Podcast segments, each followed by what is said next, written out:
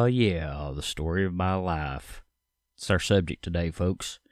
Welcome to the podcast. This is Kevin's podcast show. My name is Kevin Marshall. I am your host.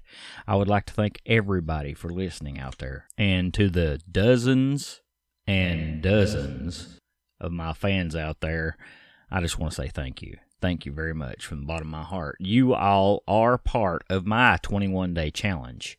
I do 21 podcasts in 21 days with 21 minutes of new content. I'm already seven days in. This is one week. That's one third of my process done. Done, done, done. And I would like to thank my sponsor for this podcast, the Anchor Podcast app. It's available on your App Store, Google Play, any of those places that you can get apps on your wonderful smartphones. It's always in your hand. You can get Anchor Podcast. More about that later. Also, know that we are available on Apple Podcast app, iTunes, Google Play, Stitcher, Spotify, anywhere that you can find podcast. You can find my podcast.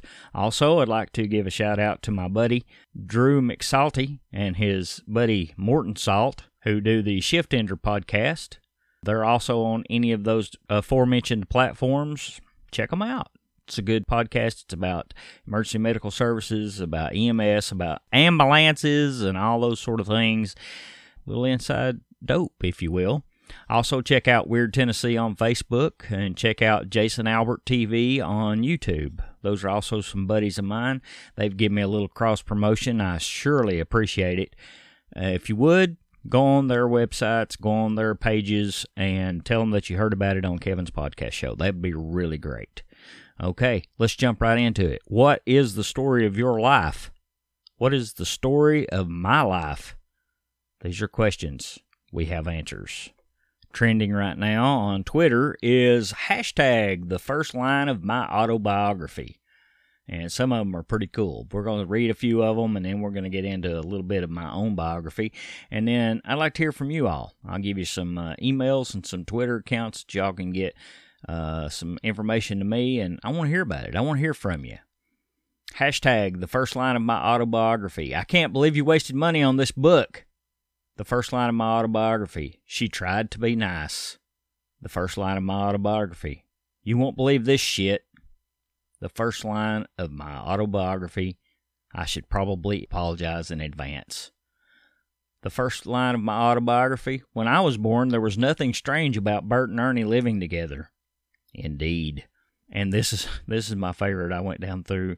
Well, actually, I've got two favorites. I'm gonna read this one first. The first line of my autobiography. I once got three likes on Twitter. That's true story in my case. And the last one, and probably one of my favorites, the first line of my autobiography. I die in the end. And I guess hashtag the first line of my autobiography for me would be I have three ex wives and three ex houses and 3X dogs and 3X cars and so forth and so on. Yeah, that's true story, sadly enough. But this whole thing about what your autobiography would be really got me thinking, and I got to thinking, um, where are we in our lives? Where are we going with our lives? And I think that the best thing that we can hope to do is to contribute in a positive way to the world in which we live. And I don't know where that quote is from, but I know that I didn't come up with it. I just know that that's probably one of the best things that we could do is to contribute positively in our world. And especially in the United States these days, we really need that because there's not enough positivity in this country right now. We have a lot of negativity on both sides of the ball, by the way used to be that political discourse was civil for the most part. Now I know that you can cite examples of how people used to have duels and all these other things, and they'd get into big arguments and fight one another. But there was at some point we rose above that and became civil to one another. And I can remember growing up and whenever I was a kid in the 80s and Ronald Reagan became president, there were a lot of times that the president would bring, you know, Democrats into the White House. They'd have a beer together and they'd talk about things. And they wouldn't get angry and they wouldn't come back outside and call each other racist or whatever. Today, it's just ludicrous. And I know all you anti Trumpies out there are probably saying to yourself, "Well, it's Trump's fault. It's he's the reason that all these things are this way." Well, look, I'm not a big Trump guy. I mean, I, some of the things that he's done, I really like. But I'm going to have to say, in his defense, pretty much this stuff started the very night that he got elected. I mean, if you sometimes you can go back and look at some of these videos on YouTube, and it's just insanity how these people just were in disbelief that he won the presidency. And they've not forgotten that. And it's okay, but you know, you should maybe try to work toward what's going on in 2020 instead of trying to change what's going on now.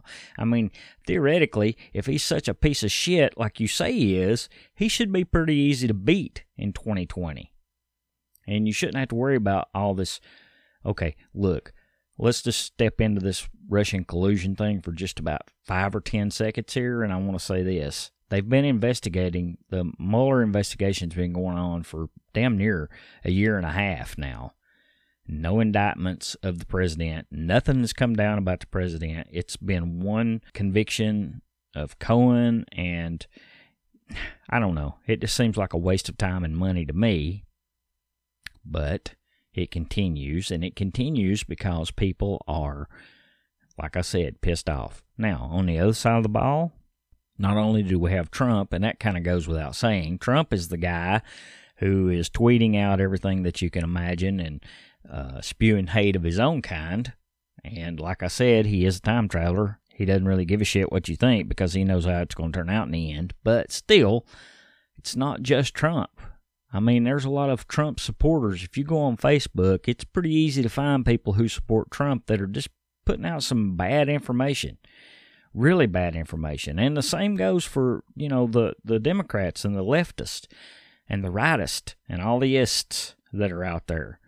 They're putting out bad information. And then there's the group in the middle where I believe that me and you are, who are left to own devices, and we just have to sort through things. That's why I have news versus news. That's why that I have on my reading list. I talk, I read MSNBC, I read Fox, I read CNN, I read Breitbart, I read, you know, any of these uh, apps anywhere I can get my information. I even look in other countries. I read Al Jazeera and I read BBC and all these things that have other opinions besides America because, you know, we're not alone in the world.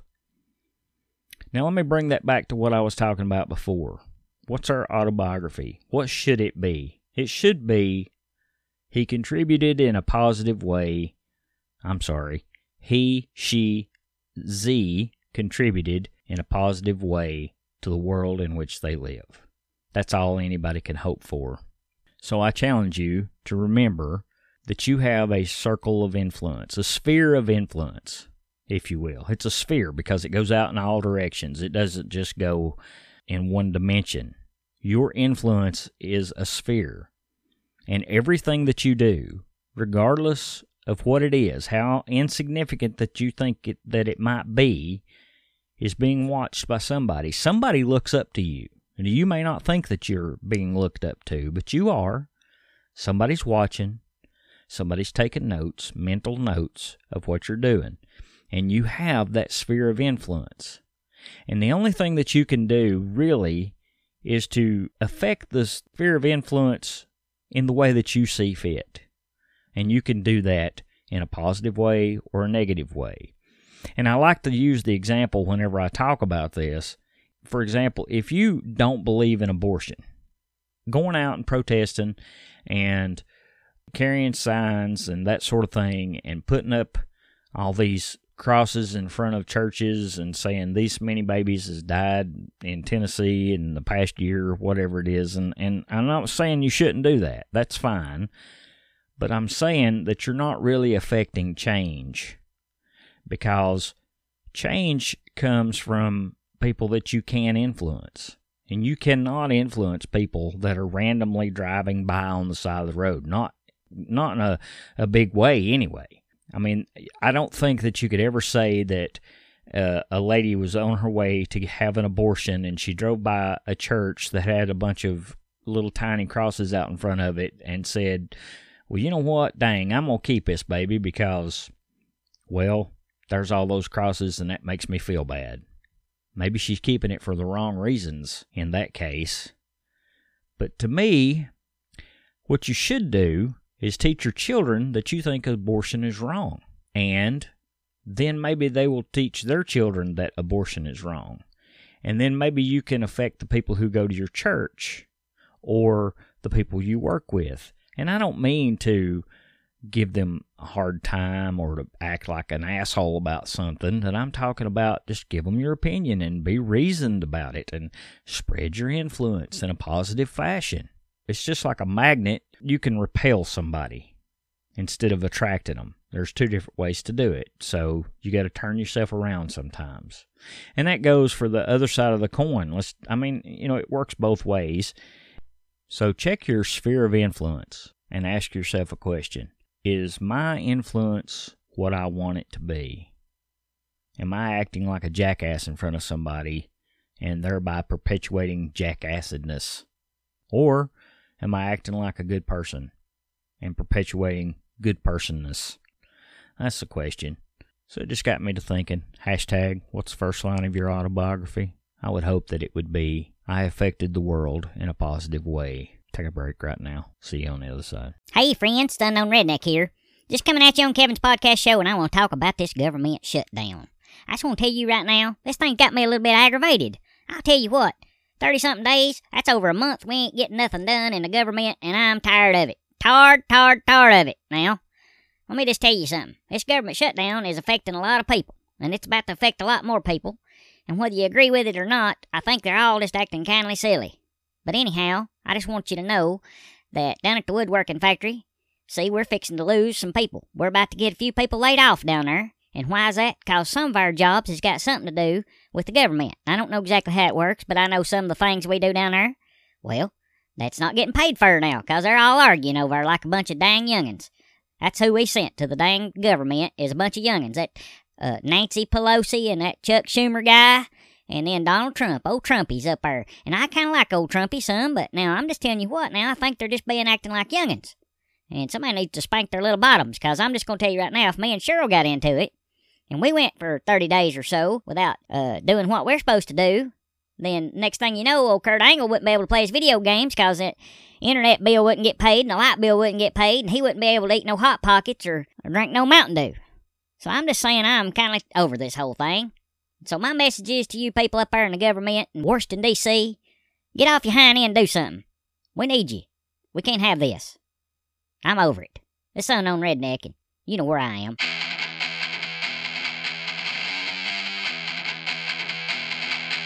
Well, I'd say the unknown redneck has nailed that one on the head. All right, let's get into a little bit of news versus news real quick, like. Ladies and gentlemen, and welcome to the spectacular KPS Arena. The World News Boxing Association is proud to present heavyweight action in this corner, wearing red trunks with black trim. C N N.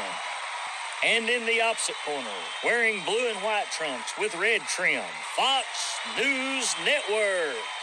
Let's get ready to rumble.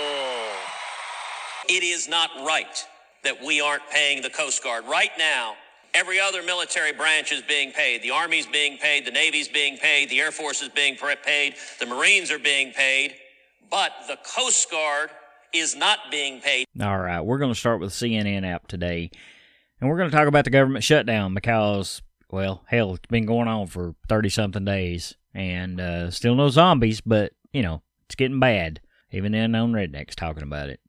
All right, CNN on their app, the exclusive White House is preparing a draft national emergency order has identified 7 billion dollars for the wall. That's up from the 5.7 that he was asking for.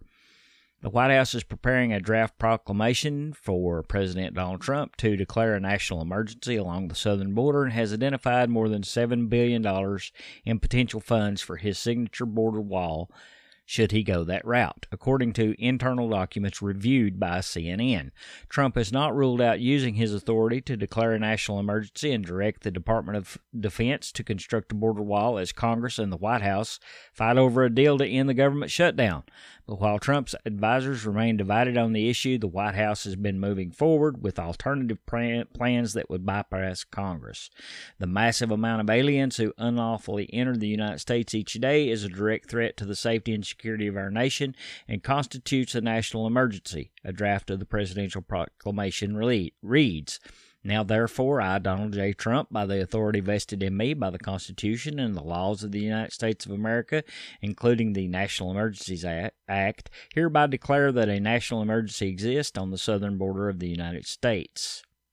The draft was updated as recently as last week, a U.S. government official told CNN. Now, that's CNN's take on the whole deal. Strangely enough, Fox News never mentioned anything about that.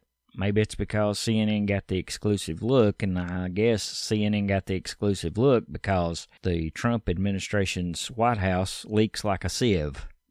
Okay, let's flip on over to Fox News and get their story on the Trump wall and the shutdown. From the Fox News app, White House. Large down payment on the wall could end government shutdown. The White House on Thursday signaled that a large down payment on border wall funding and potentially less than the 5.7 billion that the President Trump that President Trump has long requested could be sufficient to bring Republicans to the table and end the ongoing partial government shutdown.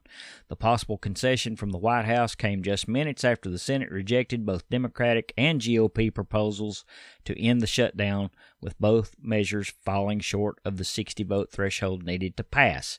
But Democrat House Speaker Nancy Pelosi dismissed the proposal shortly afterward as a non starter. She certainly likes that phrase, the non starter. It's a non starter, saying it was not a reasonable agreement.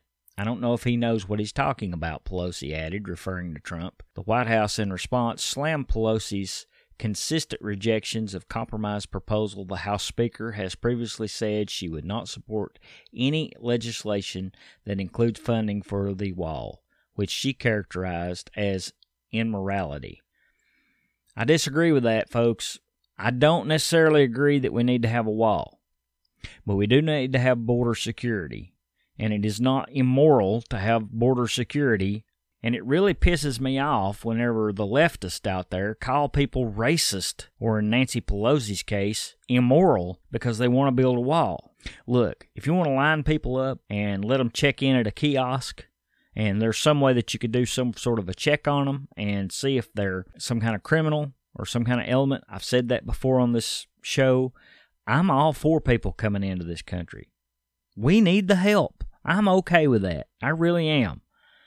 But don't tell me that having a border wall is immoral or racist because it's not. If you have a swimming pool, folks, you have a fence around your pool. That's just common sense. People want to come in, they want to swim in your pool. Well, if they want to come and swim in this pool, then they need to come in the right way. That is to say, they need to knock on the fence, say, hey, we're bringing some covered dish to your party, and could you let us swim in your pool? Which is great. And the covered dish in this case is their labor and their work ethic and that sort of thing. And when they have labor and work ethic and all those sort of things, they contribute in a positive fashion to our country. Goes back my sphere of influence uh, argument there earlier. They contribute in a positive way. That is better for the country because then we get taxes from them instead of them sucking on the government teat. And that I'm not a fan of. I'm not a fan of anybody sucking on the government teat. I don't give a shit if you were born here or not. That kind of thing pisses me off. And if it offends somebody out there, well, go fuck yourself. I don't know what to tell you. The whole thing is just ludicrous. I'd like to read you the preamble to the Constitution right now. And for all you people who didn't get this in school, shame on your teachers. We, the people of the United States, in order to form a more perfect union, establish justice, ensure domestic tranquility, provide for the common defense, promote the general welfare, and secure the blessings of liberty to ourselves and our posterity, do ordain and establish this Constitution for the United States. Now, let me just say that some of the things that I want to point out about the preamble to the Constitution, which is like a header of a of a uh, research paper or any kind if you did any kind of papers in school in in college or high school you know that you had to have an opening paragraph well that's pretty much the opening paragraph of our constitution and lines out what it's supposed to be doing a couple things that i want to point out to you, it says that it's supposed to promote the general welfare, and that is an important word that they put out in that uh, preamble. They didn't put promotes the welfare of or the specific welfare of, they put the general welfare. In other words, we're supposed to promote the general welfare of people and not the specific welfare of people. And it's not fair and it's not right to all the taxpayers out there who have to foot the bill. And these people who are perpetually on welfare and perpetually sucking off the teat of the U.S. government, I don't like that. As a libertarian, this really pisses me off maybe we should let some of these people in. Maybe we should take more in than we've been taking in. But don't tell me that the wall's immoral. If you want to set up a kiosk down there and have somebody stamping hands as they come in and say, What are you bringing to the table, folks? But if you don't check out at the border, you've been convicted of drugs, Juan. Sorry, you got to stay home. That's just the way it is. Or, Juan, you've been charged with assault. Sorry, buddy, you're out of here. And I know everybody that comes to this country is not perfect. But we could have a better system than we've got now. Maybe the wall's the answer, maybe it's not the answer, but either way, we need to make some decisions and we need to make them quickly and cut this bullshit out. Start the government back up, quit acting like a bunch of babies, and go to it. That's your job. Okay, that's a little bit of news versus news. I know it was a little convoluted there and a little uh, short, but hey, I'm recording this at 2:30 a.m. in the morning, so I can't be expected to be perfect. Not every time, anyway. Thank you again for listening to the podcast. You are a part of my 21 day challenge 21 podcasts in 21 days with 21 minutes of new content. We are available via the Anchor Podcast app on Apple Podcast, uh, iTunes, Google Play, Spotify, Stitcher, all those sort of things. You can also catch my buddy Drew McSalty's podcast, the Shift Ender podcast, and all the aforementioned platforms. Check out Jason Albert TV on YouTube and Weird Tennessee on Facebook. Give them a shout out. Tell them you heard about it on Kevin's podcast show. Thank you, folks. I appreciate you. See you. Bye.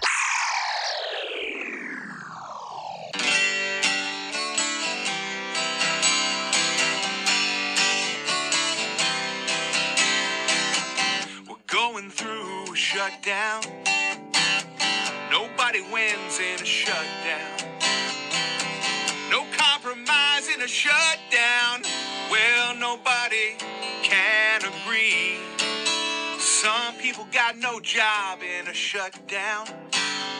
They can't pay the bills in a shutdown.